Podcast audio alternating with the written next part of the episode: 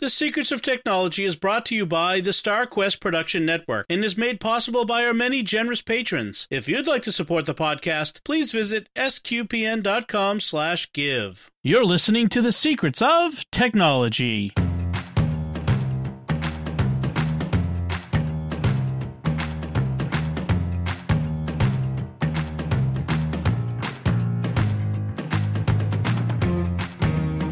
Hi, I'm Dom Bettinelli, and you're listening to The Secrets of Technology, where we discuss the technology news that's important to you from a uniquely Catholic point of view. And joining me today on the panel are Victor Lams. Hey, Victor. Hi, Dom. And Father Joseph Sund. Hey, Father. Good to see you guys again. Before we get into today's show, I want to tell the listeners about another show on the StarQuest network they're sure to enjoy called The Secrets of Movies and TV Shows. That's where we talk about all kinds of movies and streaming shows. Uh, more streaming shows than TV shows these days, like broadcast TV. Uh, but uh, we've got some great stuff coming up. We've got Secrets of Hawkeye, which is out the same day that this show is dropping. Uh, and that was a lot of fun to record. Uh, Secrets of the new Spider Man movie. We've got Secrets of Apollo 13 coming up in April. The oh, but you have to listen to the Secrets of the Lost Skeleton of Cadavra. That's coming out later this oh, month. yeah, that w- was so much fun to record with Jimmy Akin and David Handlos, and oh my gosh, you've got to check it out. It's it's um, it's amazing. Uh, yeah. So uh, that's the secrets of movies and TV shows, which is available wherever you find fine podcasts or at sqpn.com slash secrets. So before we get into our main topic, we have some listener feedback that uh, I want to share and uh, respond to. Uh, let it's this one comes from Tom Grellinger via email, who writes uh, uh, in response to my pick of the week last week. He says, "While I've not replaced our fourth generation Apple TV remotes, I did buy something very similar to Dom's pick in episode 150." I bought the AhaStyle protective case and he has a link, and I'll put that link in the show notes. Uh, it not only makes the remotes less slippery with its anti slip silicone cover, but I decided on these specific cases because they have a holder on the back where it could keep an Apple AirTag. Uh, I complained that that was the one thing that uh, the new Apple TV remotes don't have is they don't have that you know find it feature. Uh, and he says uh, we have a couple of uh, times. Let's see, um, a couple times we thought we permanently lost an Apple TV remote. I originally bought four AirTags shortly after they came out to put on keychains, but then bought four more and used three of those to put into our checked luggage on a recent vacation, which is a great idea. And another great tip since we don't travel that often, I wanted to figure out another way for them to be useful when they instead of sitting in the closet most of the time, and decided that these three could be used when we're not traveling to live within the silicone case. Uh, so that if an Apple TV remote goes missing, we pull out our phones, can find them much more easily. Uh, so, and he says, Dom mentioned wanting Apple TV remotes that would have the Apple UWB chip in it in order to be able to find them.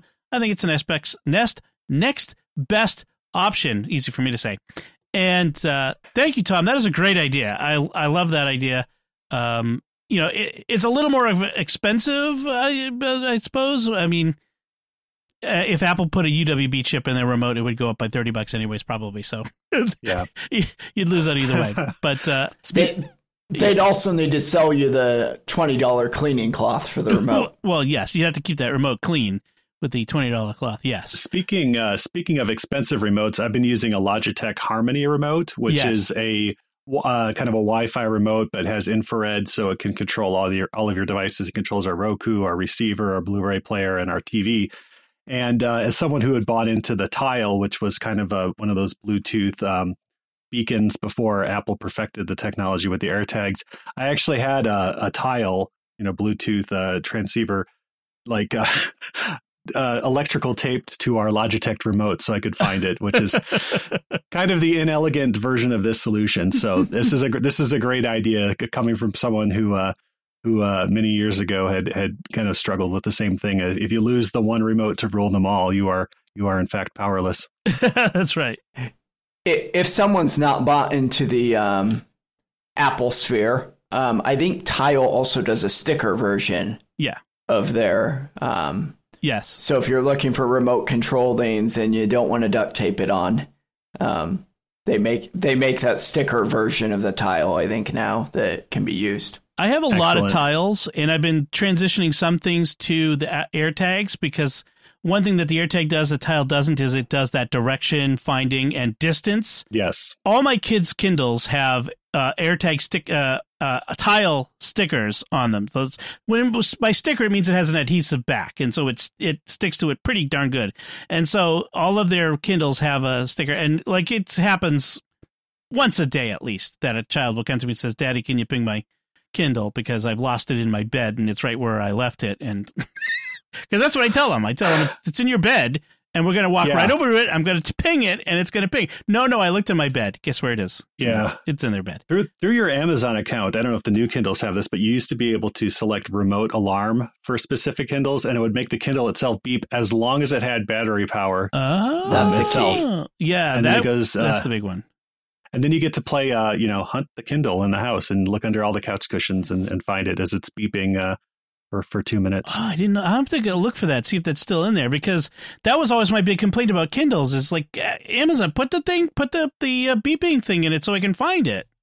Yeah, I believe it's under content and devices in your Amazon account menu. Yeah. And um, there's one thing that's called Find My Kindle. It's not that. It's remote alarm, or, or at least it used to be. Okay, I'm gonna look. You at, know, on my on my Dish network, this is low tech stuff, but there's just simply a button on the receiver that says "Find Remote," which is so simple but so genius. So there's just a little speaker on the remote, beeps for you until you pick it up.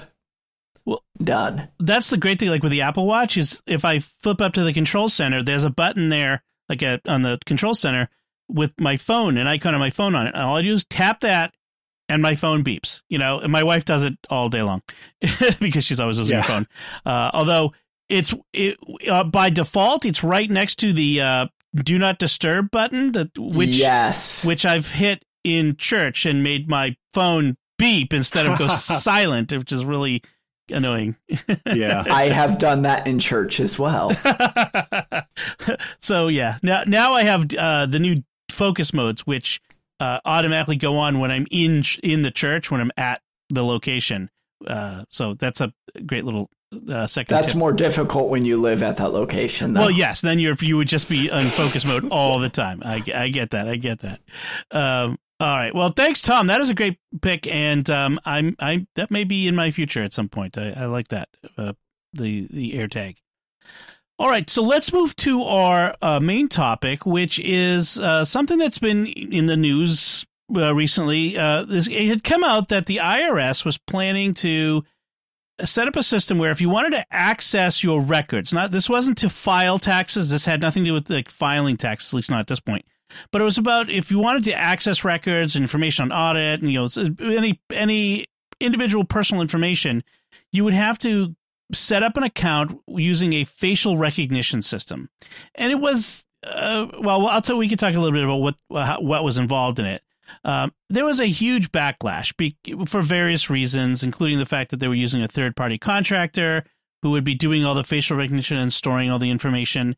Uh, and eventually, the IRS, there was so much fear, including from some members of Congress, that the IRS has dropped it altogether and said, we're going back to the drawing board. We'll figure something else out. And oh, yeah, we've already paid them millions of dollars in a contract. So, you Yeah. know, lucky for them.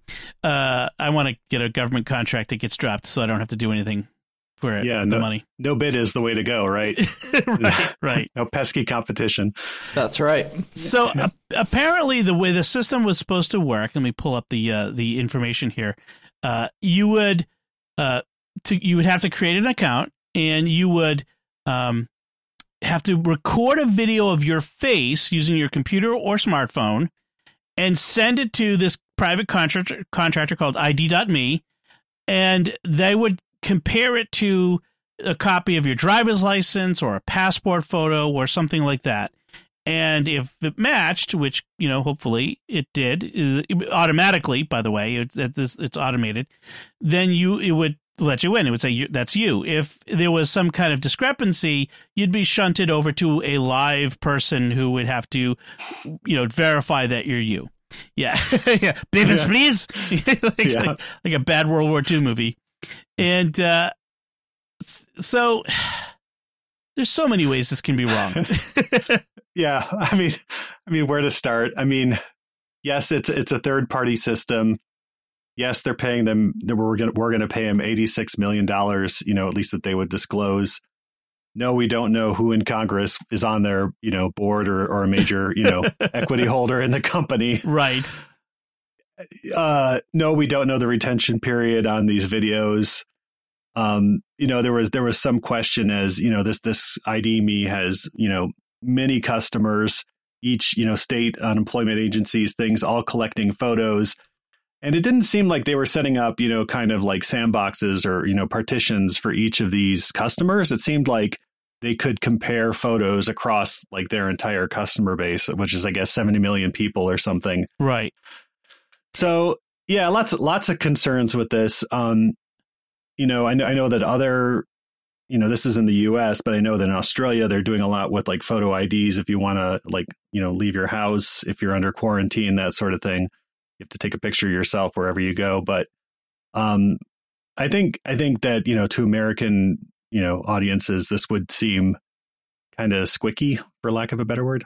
Well, yeah, and there are well we've talked about it on before on on this podcast about well-known problems with facial recognition with la- lack of accuracy especially among certain uh, uh, races and certain body types and that sort of thing.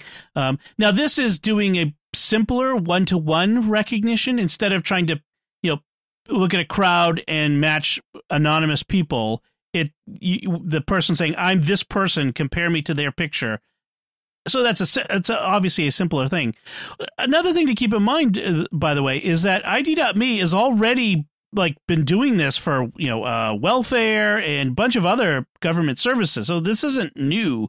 Uh, there are a lot of people who are already having to do this. This is just it's the IRS, which we you know every American taxpayer has to deal with. Yeah. Uh, uh, and and and it's the most popular government website. Uh, I I put popular in scare, scare yeah. quotes, most used. Let's put it that way. Yes. Uh, um, so popular in the same way that the DMV is popular. exactly. We all have to go. Popular, like uh, yeah, getting yeah. your your teeth drilled by the dentist. um, so one of the nice things about to about Congress today. There's very few things we can say that's nice about Congress today, uh, or ever, really, frankly but there's a bipartisan agreement that a suspicion of big tech where it's across the aisle like with democrats and republicans when it's when it's a, a tech thing like this they they're all we're we're in on this together uh, which is kind of nice there's a few things that they're all uh, in agreement or many of them are in agreement on across the aisles uh, and there was a big backlash from congress there was uh, uh some of the objections. Let me mention some of the objections. So, some people saying, um, "Oh, we don't want the government to have all of our pictures on a in, on a file." Uh, to which I would respond, "You know that they have all of our driver's licenses and passport yeah. photos, right? Like they already have all that. So it's not so much that the government has our our pictures." Um, but the the someone else would would defend this system saying, "Well, look, it's just like using FaceTime on your phone, uh, you know, or uh, Face ID. Sorry, Face ID on an iPhone or the equivalent on an Android phone, that sort of thing." Of course, the difference there is those phones have a well, a it's my choice whether to enable that, but b yep. those phones have a secure enclave where that data resides, my image resides, and that's where all that comparison happens. Not in some third party cloud somewhere else. Yeah, it, it, it is the, the long term storage of this that I'm concerned about, especially since the government has shown that they're perfectly okay with scooping up mass amounts of data and just sitting on it until they have a suspicion and then they can issue a warrant that's retroactive on that old data even though they had no you know no justification for you know collecting that data at the time they they can still have issue a warrant on that back data. So right. your photo to the irs or your video or something from you know five years ago could could uh, you know could be subject to a warrant you know in, in in the future one of my concerns i have about this and i'm looking through it and i don't see when they had it in place was there an opt out, um, especially if you were elderly and yeah, couldn't really handle the technology?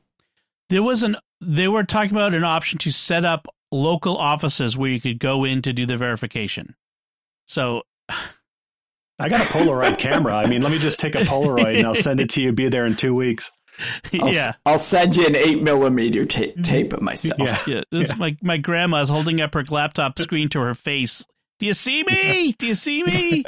you know, I mean, it, it yeah, it, it just it's a. I mean, I, I applaud the desire to advance the technology and to improve our personal information security. I like this idea to make it harder for people to steal our information by impersonating us. That's a good thing.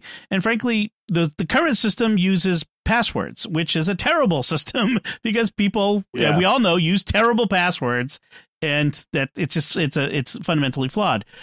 But uh, this is another case we've been talking about this in several different areas recently of we're it's like we're pushing the we're- it's great to push the technology but we're pushing it mainstream perhaps a little quicker than we should perhaps Yeah, Um, especially since nobody is, you know, ID.me is not letting people look under the hood and say, okay, how does this algorithm work, right? right Part of my concern is the storage, the long term storage, but then what is this algorithm doing?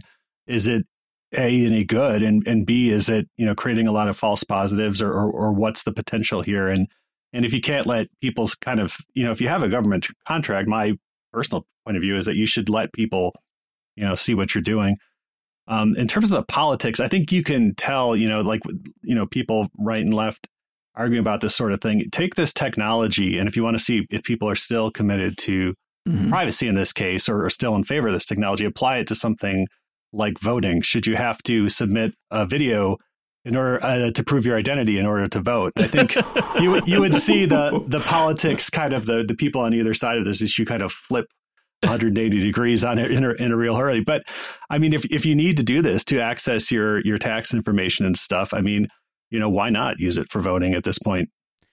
Uh, I agree with you on the uh, on the the first point you made, especially, which is that I think when it comes to government technology, we should open source it as much as possible. Whether it's voting technology or tax filing technology or anything like this, it should be available to for anyone to look at to to find the flaws to to to suss out where the, the the problems are.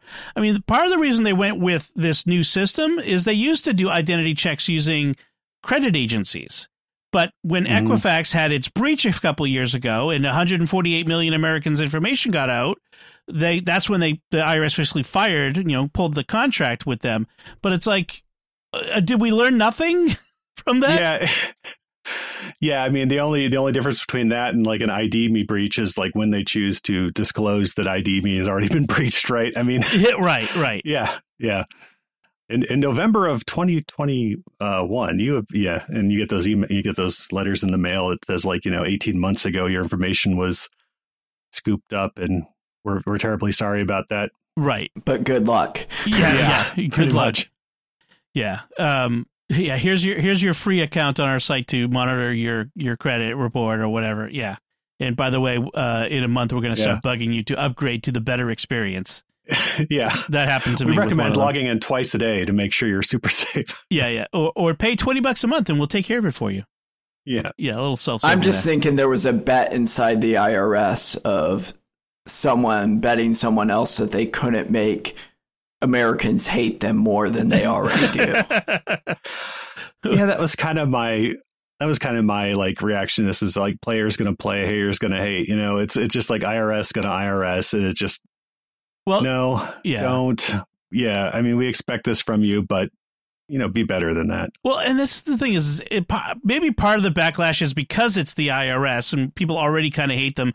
If it were, you know, the National Park Service, people might have objected a little bit, but you know, it's Smokey the Bear. You know, we're not going to be too upset at them. You know, it's like it maybe it would have been oh, it would have gone through and there would have been a little question, but there wouldn't have been the outrage uh, like this. I, I think part of it is uh, the IRS's own reputation precedes it, and uh, frankly, they're already overwhelmed. There's lots of talk about how they're overwhelmed this year already, and uh, behind they're behind on their getting ready for the tax season and all that sort of stuff. So this just hiring, makes it worse. Yeah, hiring eighty six thousand new employees or something or whatever the latest count was that they're they're adding yeah. this year, something like that. Yeah, I'm like that's larger than most corporations, you know.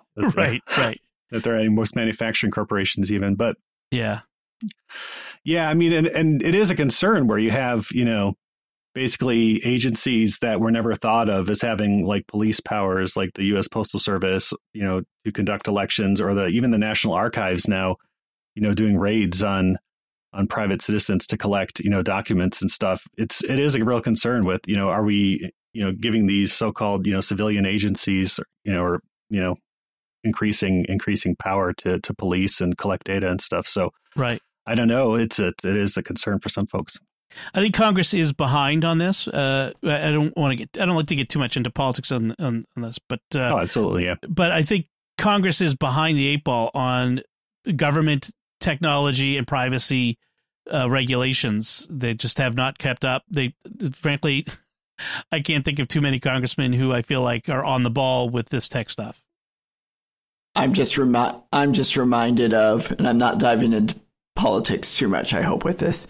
Um, Ted Stevens big, Ted the Stevens. internet being a series of tubes. A um, series of um, tubes, yes. and just being memed by just how ignorant of technology a right. large amount of Senate and the House seem to be. Um, and I mean, it wasn't literally true, but it was kind of metaphorically true. You know, you have pipes and they're different sizes, right? And the yeah. pipes are kind of yeah, but I mean, that was that was a while ago, but even like last year, I think it was when they had the uh, the the the big tech in for the hearings and the senator asking Tim Cook to to troubleshoot his iPhone. Like oh. it was like, dude. And then they asked your Apple um, genius. they asked Zuckerberg if he was going to shut down Finstagram. right, right. It was like, no, that's not what that is. Finsta is a is a, a, a, word the kids are using. It was a whole thing. Yeah. So there's there's not a there's not a lot of knowledge on Capitol Hill. We we need and that's on us. We need to start electing people who are savvier about this sort of thing, and they need to start hiring aides and listening to them who are savvier about this sort of thing. Um, so you know that's it's all part of a part of the whole piece. I think the law that's still governing a lot of the internet stuff is still the Telecommunication Act of what was that, 95? The DMCA? Yeah, yeah Digital Millennial. Yeah. yeah. There's been some modifications, of course, since then, but the but the the general the law the the, the overall framework is still yeah the DMCA. Um, so yeah, that and, and we've seen and that's what a lot of these hearings over the past year have been about. We've seen the limitations. It just it things cha- change so fast that a, that a 25 year old law needs to be updated. It's just it doesn't cover what the way things are now. So uh, yeah, I just don't know if we're we're at a point where we can actually like update the law. You know, just given how fractious everything is, it's right. It's either going to go heavily one way or the other way, depending on who's in control of Congress. It it won't really be a you know truly a you know bipartisan law. Now the uh, one of the things that that why this is such an important deal. Uh, this question about the the the uh, facial recognition using biometrics uh, w- with the security of the biometric data is, you know, if your password gets breached, you you change it, you get a new password. But if your if your uh, biometric data, like your fingerprint or your facial ID, gets breached, you can't get a new face. Well, not easily. I mean, not easily, no. uh, or you know, new fingertips. That, that's that's all in James Bond territory, I suppose. But you know, it's uh, that this it is a great concern when that sort of data gets breached and spoofed and taken over and gets out there uh, for people to use. And so we, we need to be concerned about this. We've already seen at the highest level of American government biometric data um, get put into the wrong hands. Right. right? We right. we saw yeah. that in Afghanistan. The the biometric data they had. Yeah, that's true. Um, yes. On all the people who cooperated with you helped American, yes, got the American the wrong, military. got in the wrong hands. So yep. Um, I think people had very good reason to be a little suspicious and a little weary of um, any of that. Yes, I yeah. agree. The, the government's very good at collecting data because uh, if they pass a law or something that says we need to collect this data, they get it, but they're maybe not the best at securing the data from bad actors. Securing and storing and access. Yeah. yeah. Uh, just think of that giant warehouse at the end of Raiders, Raiders of the Lost Ark. That's that's a government warehouse. Yeah. So, just so you know. so, all right. Uh, so, but the the bottom line is, is uh, for the moment, it's been shelved, and the IRS is going back to the drawing board to come up with something new. Lord knows what that'll be, but we'll just have to wait and see. so, all right, yeah. uh, let's move on from there. Uh, before we get to the rest of our headlines, I want to take a moment to thank our patrons who make it possible for us to create the secrets of technology, including Sean D, Ronald R, Luke P, Shannon L, and Father Eric T. Their generous donations at sqpn.com/give make it possible for us to continue the secrets of technology and all the shows at StarQuest. And you can join them by visiting sqpn.com slash give. So before we get to our first headline, uh, I'm going off the agenda for just a sec to kind of mention something I heard about today is that uh, looks like we're getting in, back into the uh, big hardware announcements, software announcements season. Uh, I heard that Apple is probably going to have an event at the beginning of March. I'm very looking forward to this because, as longtime listeners know, I very much desire a, a silicon iMac in the 27 inch range to replace my long lost one. I've got a Mac Mini now, and it's okay but it's got its issues. Frankly, I've, I've had it's had some weird problems like rebooting and uh, crashing crash from wake issues and stuff like that. Uh, but I really would love to get a. Uh, I love the iMac form factor. So, but also they're talking about um, uh, an uh, iPhone SE 5G and some other things like that. So, uh, and then other like other hardware sounds like it's coming along too from other manufacturers as well. So we're getting back into that season, and we should be talking about some of that uh, stuff soon. I have mine that I'm really excited about. What's your the um, Valve and the Steam Deck is on yes. schedule. Right, right. I, I saw you. Uh, I think you're tweeting about that earlier today. Um, that looked. I, it looks very interesting. It's one of those. It's the it's the impossible to obtain unobtainium uh, device of the of the moment, uh, where it's yeah. just like it, I think I heard people are actually selling copies on eBay, and they don't even have they haven't even gotten an order in yet. They're selling. Copies. Yeah, that's what that's what I was sending a tweet out when I'm like, eBay's doing nothing about this. Wow, and that's amazing. Um, yeah. As long as they get their um, eighteen um, percent or whatever it is, yeah. right. But um, Linus Sebastian on Linus Tech Tips was did a they um, released the embargo on the review copy that he had. Oh wow! And he he was showing the test speeds of the solid state drive versus just a micro SD, and the speeds were within seconds of each other. Oh wow, that's which amazing. is just impressive. That's great. Yeah, it's a, it's another you know handheld gaming device out there that uh, it, it rivals the consoles. Really, it's the, we, we I think we talked about it uh, a while ago on this show, um, just in its concept form. I can't wait to see what it's like out there. I I, I doubt I'll get one or even give a chance yeah. to order one. I I still don't have a game console. And uh, by the way, when I mentioned that last time, uh, a very nice listener uh, offered to send me uh, his family's old Nintendo Wii that his kids don't use anymore, and I really do appreciate. It. I want to say that like here on the yeah. show, I really appreciate it. But it would it would it would be wasted at this point for, for us. Uh, we, our, our my uh, my kids do iPad game time, uh, screen time, and that's yeah. pretty much where we want to keep them for now. But uh, I do appreciate that. Yeah, I think I think I'll stick with my Nintendo Switch. And when I say my Nintendo Switch, it's the one that you know the two younger kids use. Everybody else in the house has their own Nintendo Switch at this point. But right, yeah, I mean it, it's you know every everybody loves the Switch, and yeah, compared to the latest Steam Deck or any other game console, you know, it may not be the highest power thing, but you could still play you know the game, the current games on it. No Man's Sky was just uh, announced right. for it, and um, a bunch of other uh, you know current games, but uh, it's a Nintendo console. You're, you're, you know, you have the Nintendo franchises there. They they put a lot into you know keeping those fresh, and um, it's just a really accessible, fun time. Yeah, it has an OLED display that rivals anything, though. It's yeah, yeah. I'm looking looking into upgrading to that one. Maybe I'll get my own Switch again soon.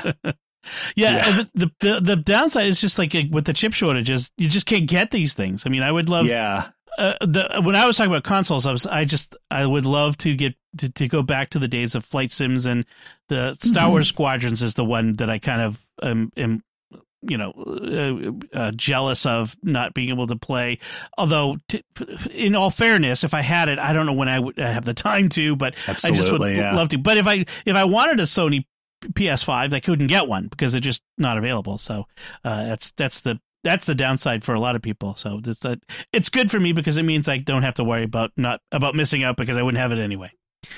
Anyway, so moving on to the rest of our headlines. Uh, the first headline comes from uh, the IEEE, which is an, the International Electrical Engineering something something. I forget exactly what it is, but they're a very prestigious organization of of engineers, and they have a magazine called Spectrum, and they have an article with the headline "A Quadrillion Mainframes on Your Lap." And what the the article is sort of this historical look back at the mainframes of the past, the 1960s and uh, mostly the 1960s ones, the, the the the computers that sent Apollo to the moon, shall we say? Yeah. And mm-hmm. we, we often get these comparisons about how much more powerful our computers are than those computers of the early you know computer age. And what the author of this article, a uh, Rodney Brooks, says is if anything, those comparisons grossly underestimate the difference in power. And uh, he mentions, like, I remember a, a, little of this from when I was in college in the 80s, when, you know, even then the computers were much faster in the 60s, but nowhere near what we have today. When you worked on a mainframe, you had to get allotted time yep. compute time. You you know you got an it's hour here share. to run your your program or whatever. I mean, it just was so much it was so much slower to to do things that there was a limited amount of time. And we when he the bottom line a week of computing time on a modern laptop. So if you you took a whole week to run a, uh, some sort of model or simulation on a modern just a laptop if you if you went back and ran it on an old IBM 7090 it would take longer than the age of the universe by comparison. I mean that is yeah. hard to comprehend. A really good book if you want to get a feel for like what it was like working on these old or these early timeshare systems before you know multitasking was invented is uh, Hackers by uh, Steven Levy.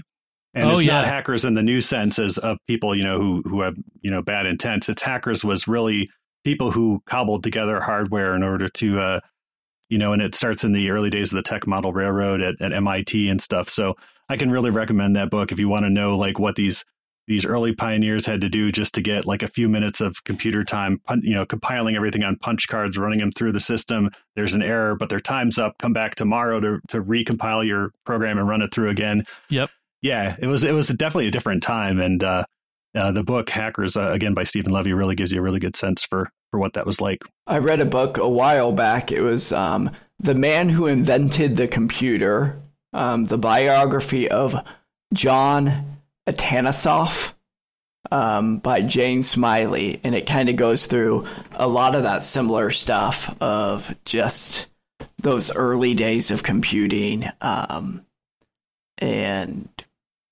just fascinating stuff. Um, my own dad was at Mutual of Omaha back in the days of the mainframes and punch card operating yeah. and all of that and he tells us stories about how, um, and this is computer history. It's kind of fun now. Um, how we get the term debugger, right? Yeah. Is it was actually the people who would go up into the mainframes in these huge computers and clean literal bugs right. off the tubes. Um, because that's what was happy stopping the computer from functioning correctly. Yeah. And so the um, a debugger sitting through and being the guy who goes through lines and lines of code is not what the original debugger was. It was a janitor. Right. Um, and so yeah. the, the, just the history of that's yeah. amazing.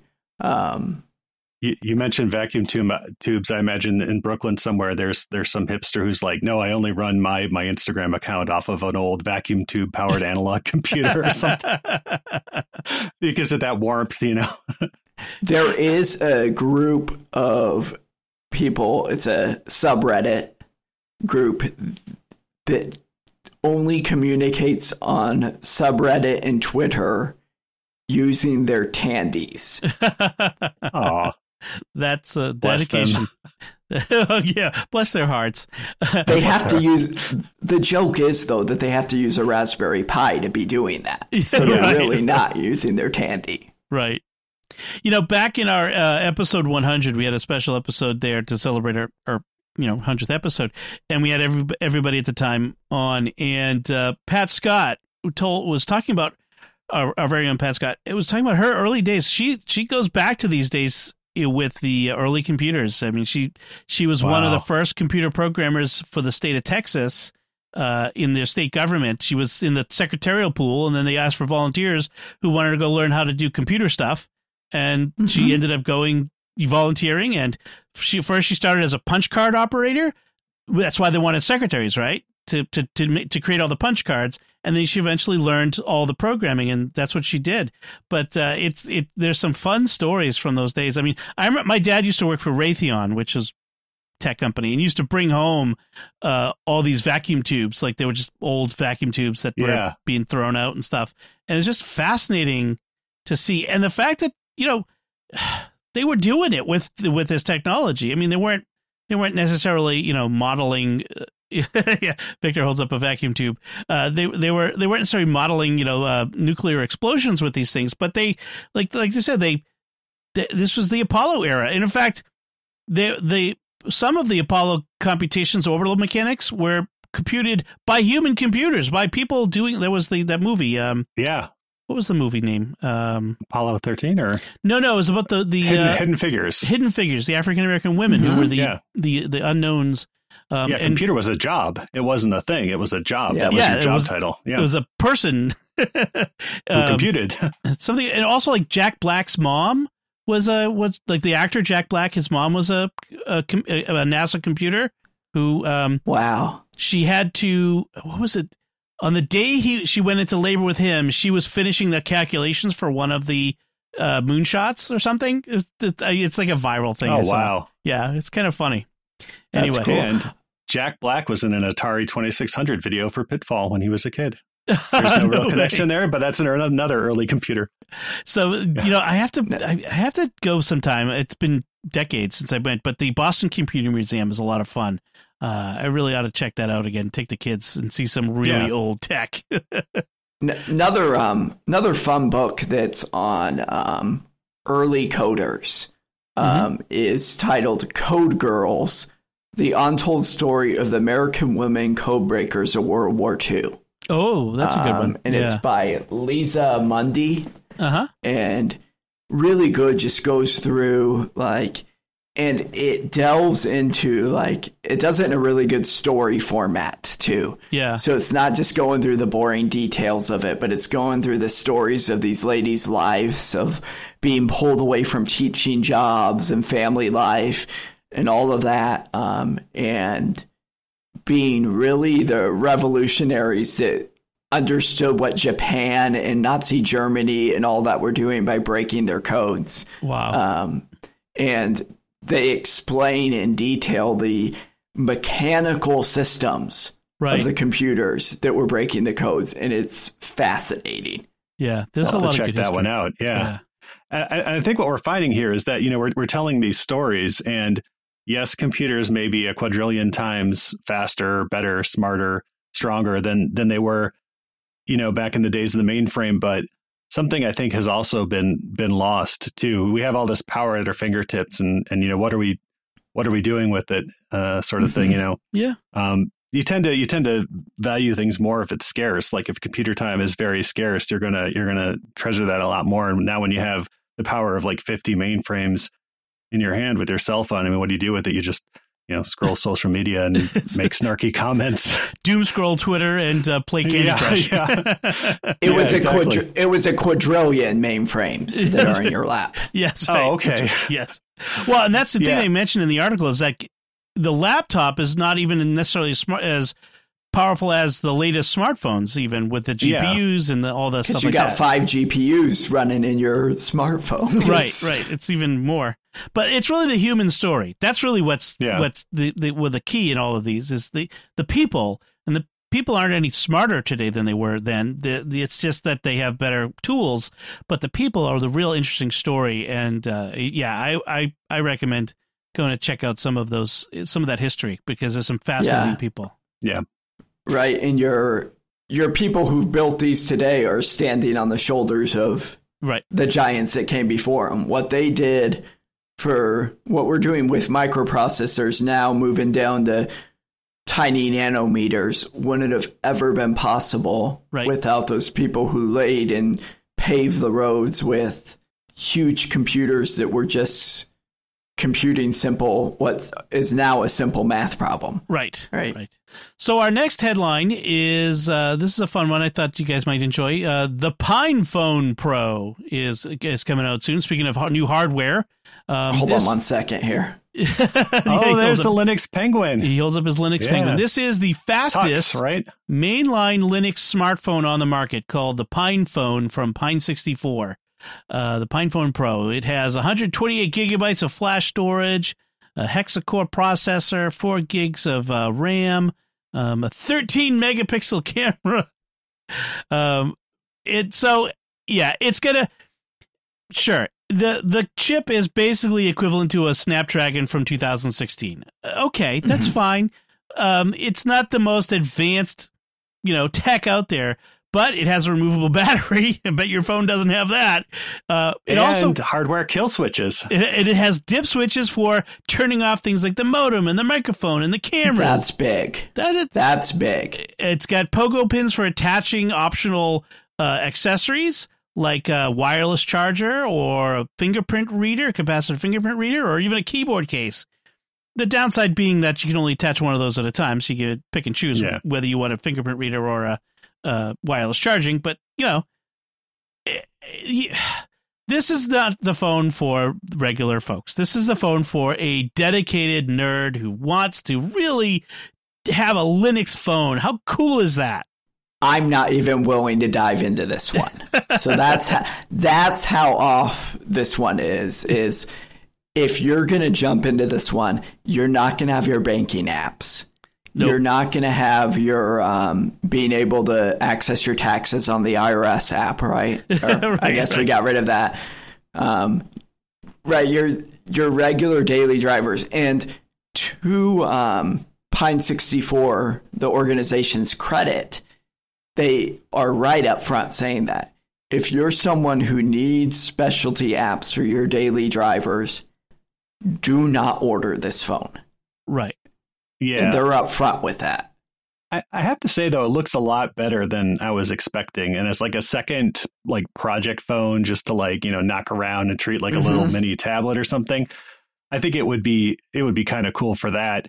I I was uh, I remember back when I was uh, you know really getting into Raspberry Pis and stuff. You know there there were a number of Raspberry Pi phone projects where people had either 3D printed or or, or just you know project enclosure cases Uh huh. and they they looked like a brick that you know you could you know throw through a window or something and this looks better than that Definitely. so I, I definitely think you know you know the original pi phone's going for 199 you know if you if you wanted a, a fun project to work on that's you know 399 for the new one is a little pricey but um you know it might be fun uh if you're concerned about privacy i mean there are people who sell what they call like de-googled phones um uh, you could look at a there's a YouTube channel Rob Braxman BRX uh, B-R-A-X-M-A-N who talks about you know privacy on phones and stuff and if you want to go that route it but uh, you know this this I think would be kind of a fun you know second phone to use for projects and stuff Right. like that this is a second Yeah. phone. They do have a lower model, right? The, so this is a Pine Pho- Phone Pro.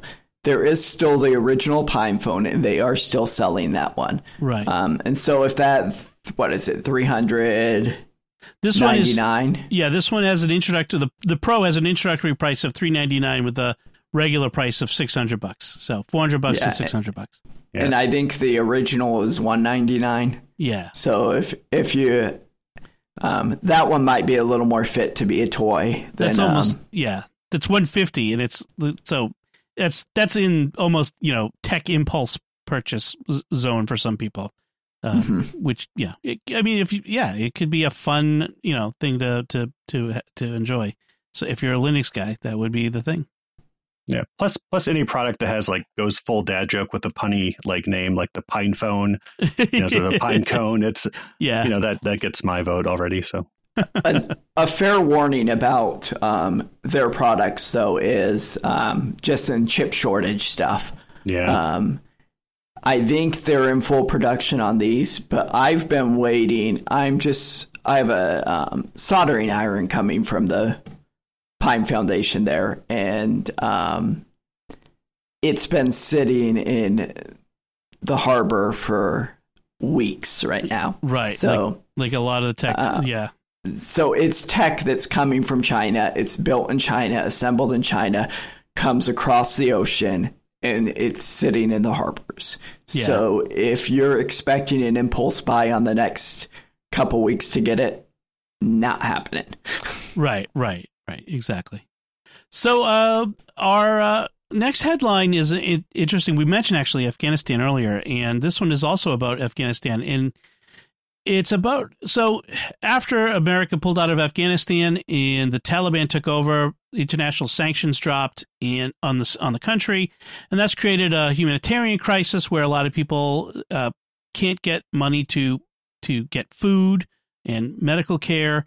Um, in in fact, uh, they end up in, in in many cases because the banks are internationally isolated. They're not. There's no money available. So a lot of these NGOs and charities are trying to help the people that they're connected with there to get them money, but you can't give them cash. The old way was, you know, either give them food, literal food, if you could get to them, or give them cash and let them get their own food. Well, they were having problems with that. So what happened with some of these uh, technology focused NGOs, uh, including one that was teaching computer programming to young Afghan women, is that they've been sending them uh, cryptocurrency, various kinds Hmm. uh, st- of stable coins. So a stable coin is tied to to a regular fiat currency like the US dollar so that it doesn't fluctuate like say Bitcoin and Ethereum do on a regular basis. Um, these are much more stable. And so what they do is they so 88% of Afghans actually have a smartphone. So that the, you know people live in the city. They have they're they don't all if you if you watch too many movies and TV shows, you think oh Afghans live in you know mud huts in the country. That's not that's not true. Um, you have a lot of, of people who are urban and have access to things, and um, this is their computers, their smartphone. So 88% of Afghans have uh, access to a smartphone, and so they have access to cryptocurrency, and so they'll they send them crypto. They take that to a local exchange and exchange it for local currency, which is the Afghani, which that's their currency, and that way they can buy food and you know get medical care and that sort of thing. Well, the great thing about it is that means that their assets are no are liquid, which means they're portable. If they can leave the country, they they could take it with them. Uh, they it's not cash laying around where they can it can be stolen from them by uh you know by bandits or whatnot or the Taliban. Um, so it's a very interesting story about how this tech is being used to help people in real world situations. Um, I, I think it's fascinating. I like this. I like this. This yeah, it's clever. I did. It's a good use for crypto. It's not just a Yeah. multi-level marketing scheme. Yeah, like they're you- not selling them it just, you know, NFTs. yeah, Yeah, and the, I'm wondering if these certain um, currencies are going to waive the fees for. Um, oh yeah, these That's a- particular. I mean, that would be a good outreach of them. Um, a very human thing to do, right? To not be making these fee money off of suffering people who just need the money. That's a good point. There are there are um, they they call different things, but there are fees usually for converting uh, uh, uh, crypto from one thing to another, from uh, crypto to fiat, or from one crypto to another, that sort of thing. So there's usually a fee involved to to compensate the the the blockchain computer network it's complicated. I don't want to get too much yeah. into the weeds on it, but there's a usually a, a fee of some some amount involved. Uh, but it would be nice if they could waive that in particular cases. I'm not sure how you'd identify people for that, but uh, but it would be nice to be able to waive those fees. Yeah, I guess yeah. if the if the whole point of the crypto is that it's being anonymous, right? Um, it makes yeah. it a little more difficult to waive the fees for that. That I didn't and think I, of that. That's right. And I guess if your choice is paying five to ten percent to like you know Captain Crypto versus fifty to eighty percent to the Taliban, I'm going to probably choose. right. You know. well, yeah. and the privacy aspect too, by the way, is is another a benefit of this. Is it's that because crypto is private, they can't track the who's getting this money from overseas. That's not. It's just. It's uh. It's it's it's. There's no way for the Taliban to find out that these people are getting this money from from them. Uh, so I, I, applaud this. I'd like to see this used in other places too. Uh, there are lots of places in the world where you'd be surprised at how many, like the percentages of the population have smartphones yeah. But don't because that's their only computer that they have access to. It's the inexpensive computer that they can get. And and so we talked a while ago about um, an experiment in Costa Rica in these towns where they were switching to you know all the entire towns were switching to crypto. They were switching to Bitcoin, mm-hmm. uh, and people were trading it because they had they could do it because they get paid in Bitcoin. They could buy things in Bitcoin because they had uh, the phones to do it. And so I'd like to yeah. see more of that uh, charity. And I mean, I guess if you look at any like aid program, like USAID or anything, the money always goes to the the group that can actually like you know just buy food, distribute food, and in many cases, that's the government or whatever that's partly at least responsible for creating the problem. And this kind of like sidesteps that. So this is mm-hmm. really cool. Like I can see maybe you know Catholic charities they always uh, you know promote like you know 90 95% of your contribution goes right to people in need we don't have to pay off you know uh, all these people and so maybe this is a model going forward for something like that eventually you know uh, you know something right. catholic charities could look into at some point as long as they're not using GPUs to do it, I'm fine with it. right, taking yeah. Stop using GPUs. Yeah, they don't need to mine the crypto. Just you know, it, yeah. just trade the crypto. Trade the GPUs. Yes, so uh, that's actually a really good point, by the way, about the the the uh, the uh, corruption, which is that a lot of the the charity has to deal with corruption. There's a certain amount of the cha- of the charitable funds that get siphoned off, whether you know usually involuntarily. Charities don't want that to go to the to the corrupt guys, but they don't have a choice. It's got to go to them. But if they if they can get it the funds directly to the people. Now there has to be food to buy, that sort of thing, and fuel to yeah. buy, and that sort of that has to be has to be available to purchase. But if that's the situation, that would be that would be a, a better way to do things. I think so. I think one other aspect that I don't think we think about as much as Americans is the availability of banking.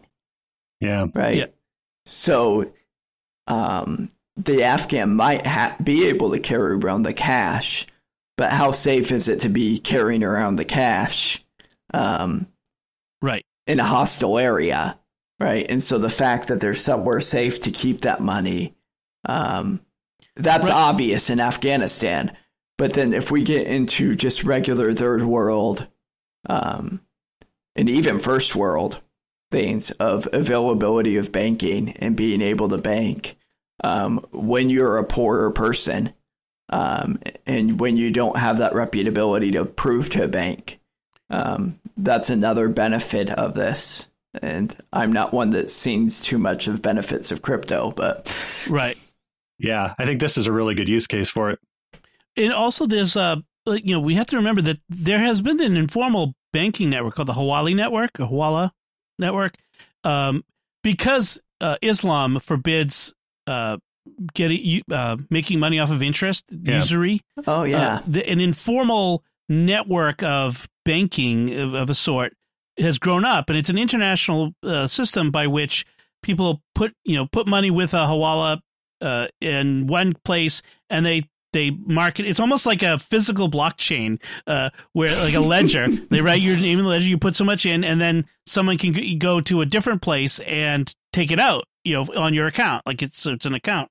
And but those systems are rife with corruption, with inefficiencies, with it's used by terrorists. All you know, that there's all kinds of problems with that.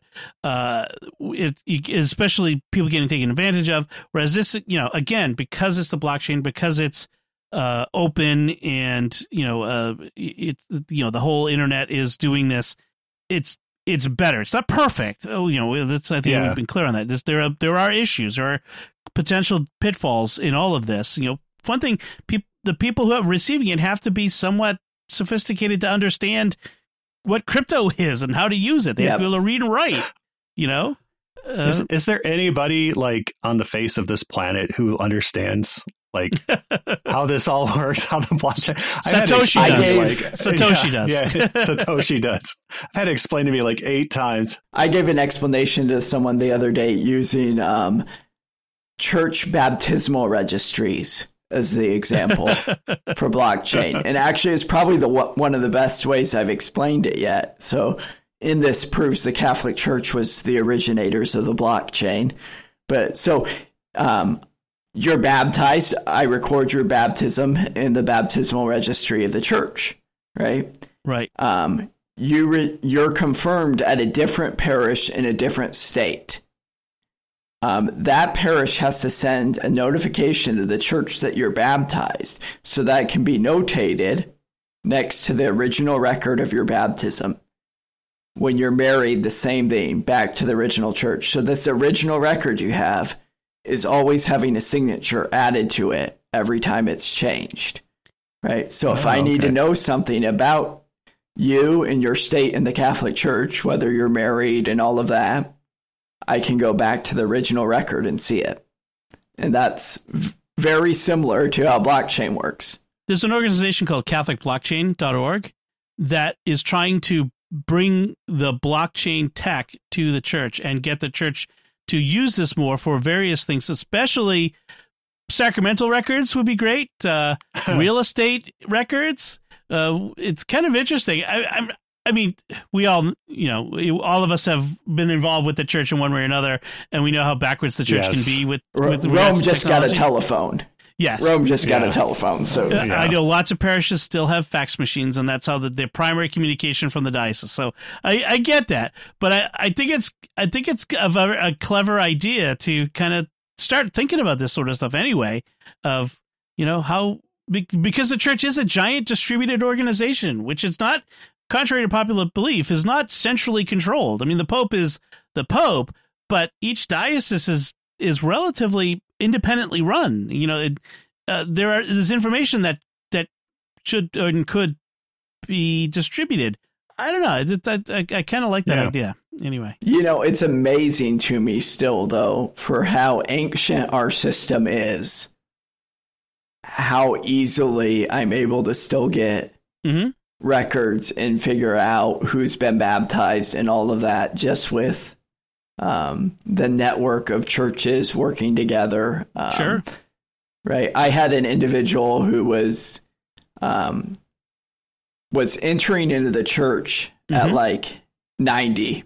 Yep. And we were able to figure out his baptism and everything, even when he couldn't remember, based oh, wow. on tiny bits of information. So, wow, that's awesome. All right. Uh, so we should probably move on to our picks of the week. And Father Joseph, you're up first. What is your pick this week? My pick of the week is a um, iOS app, so for your iPhone, um, and it's called DNS Cloak. Um, and so um, DNS, to short give a short explanation, is the um, phone book for the internet, right? Yeah. So I type in Google.com. Um, DNS throws the record back that Google.com's IP address, right, which is kind of like their phone number, is whatever, 68.12, right? So on and so forth, whatever it is. Um, and so there's services that put that back to you. Um, usually your ISP's DNS service, your, your internet provider's DNS service is very slow. Um, and your cell phone companies usually is too. Um, and also it's not the most privacy prone. Um, but the iPhone doesn't let you change that by default. Um, you're oh. kind of stuck with on cellular. You're stuck on Right. what the DNS is of your cell phone provider. On Wi-Fi, you can change it. Right. So this allows me to change it on cellular. It um, it kind of creates a fake VPN network on your phone to allow you to do it. I Mm-hmm. don't want to go too far into the weeds with the pick, but Yeah. um, but one of the benefits I see of this is if you're a parent, it actually does have a password lock on it. And so you can go and you can choose like Cloudflare with the family controls Hmm. or clean browsing or different companies that have filtered um, and forced safe search and forced um, clean YouTube all set as defaults and lock their phone into that um, with a password and parental controls, of course, set to not be allowed to delete apps and stuff. Um, and the app leads you how um, through how to do that on the app itself. So That's probably the most important thing. Yeah. Yeah. This is similar to a pick I had back in episode 65 called NextDNS at uh, nextdns.io. It does the same thing. It sets up a, a proxy VPN to set up a, a DNS, uh, an alternate DNS server, although it doesn't let you pick from variety. Like you can't choose Cloudflare or Google or, or you know, that sort of thing. You're using theirs, but it also provides parental controls, privacy stuff. It'll block ad networks. It'll uh, it has a deny list and an allow list and gives you some Mhm. analytics and stuff like that. So, and the nice thing with NextDNS is I can set it up for all of my com- computing devices, including my Macs, my PCs, everything, and it does Android too. Uh, so, oh wow, so you can so you can set up your preferences in one place and cover everything. So, uh, so that's another one too. But uh, yeah, it, it's it sounds it might sound complicated, but it's not, and uh, it's worthwhile. And both of them are free. I assume. I assume Yeah. DNS Cloak is free. Um, it's free and it does everything for you. Um, Yeah. I think there's a pro version that um, removes the ad from the bottom of the um, from their settings app. Yeah, But Which- the but there's no ads forced on you outside of when you go and do the initial setups and the Right. settings. So and since you don't probably never going to go into the settings app, you probably don't. Doesn't matter. That's good. That's good. Yeah, excellent. Good pick. Very good. Uh, Victor, what's your pick this week? Yeah, so my pick is an app that you can download to your your your computer phones there, and uh, it's an alternative to Twitter called GETTR. Um, it's spelled G E T T R, as in you know Getter done.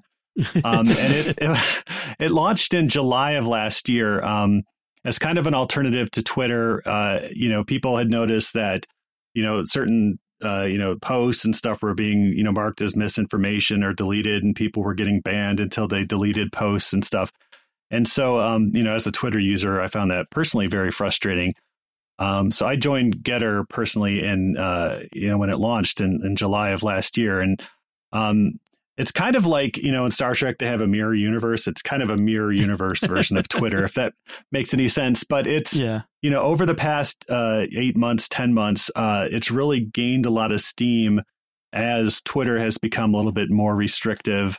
Um, people who are looking for a different kind of experience um, are, are exploring it. It's also it, what interesting thing about it is its user base is I think like forty percent not based in the U.S. So there's you know a lot of people from Australia, Canada, Europe, um, all sorts of uh, China is, has a big presence. You know, people from China and Hong Kong and stuff have a big presence there because they can kind of you know share information that way. So it's I've used other things like you know Gab or Telegram, and they seem kind of you know not really sketchy, but it's a little too a little too uh, you know Fringy? uh, off the grid, fringy for me. Yeah, and GETTR has has really managed to strike that balance of you know um, you know people you know sharing stuff, um, and you don't have to worry about you know uh, you know things popping up at your post saying you know this might be misinformation. Uh, Only make sure you're going to an approved source. We need to get. I'm I'm on uh, GETTR. I'm at Bettnet like I am everywhere Oh, else. really? Yeah, B E T T N E T.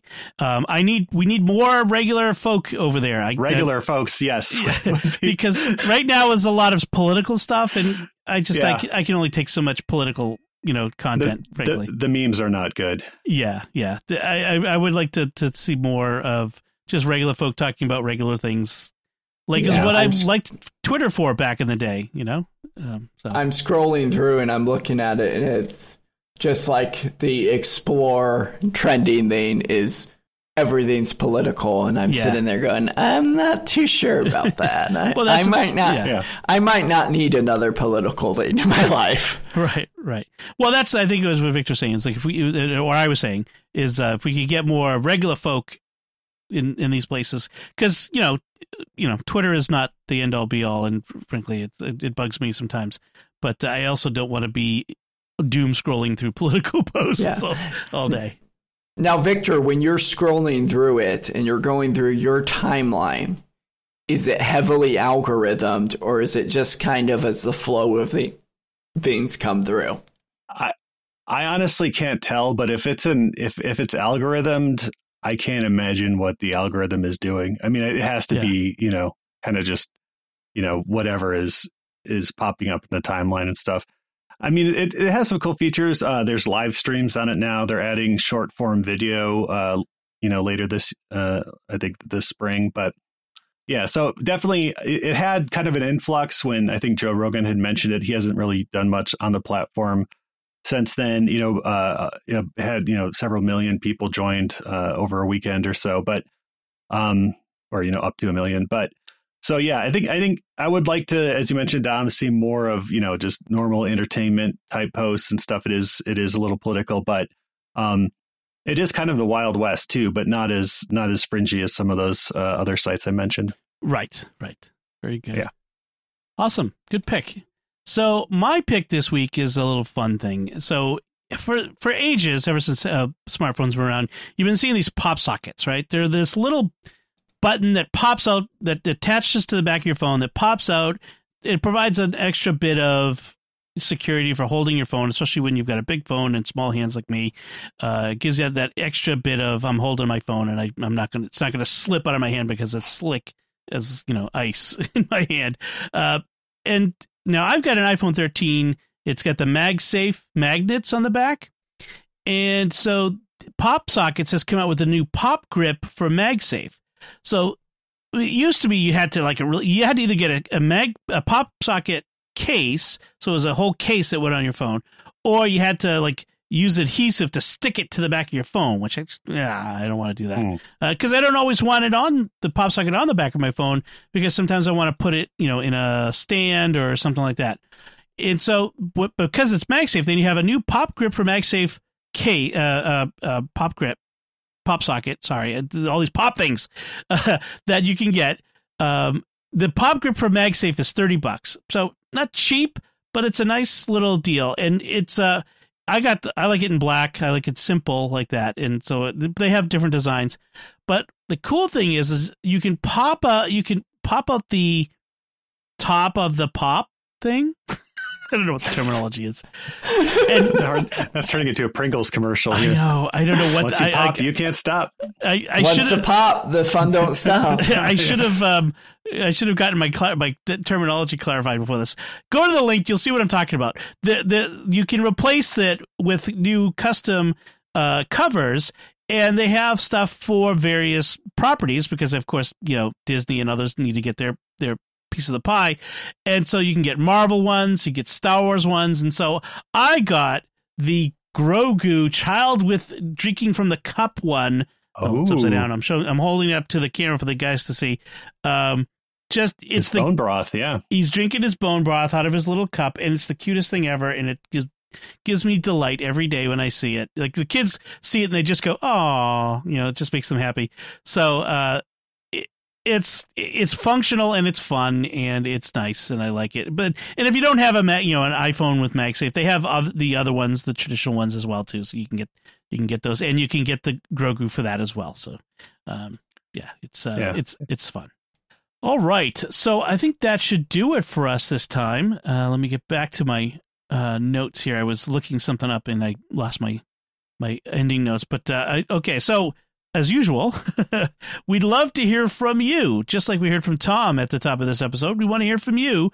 Any thoughts you had on our discussion at all, on anything we've talked about, you can comment on the show at sqpn.com slash technology or the SQPN Facebook page at facebook.com slash starquestmedia, or send an email to technology at sqpn.com. You can find links from our discussion and our picks of the week in our show notes at sqpn.com. We would greatly appreciate it. We haven't had one in a while, but if you could write a review in Apple Podcasts or any one of the podcast directories, and Spotify now lets you do ratings of podcasts, by the way, you can share the podcast with your friends, and all that helps us grow our community of listeners, reach more folks, and that's what we're here to do. So until next time, Father Joseph Sund, thank you for joining me and sharing the secrets of technology. You're welcome. And Victor Lams, thank you as well. Thanks, Dom. And once again, I'm Dom Bettinelli. Thank you for listening to the Secrets of Technology on StarQuest.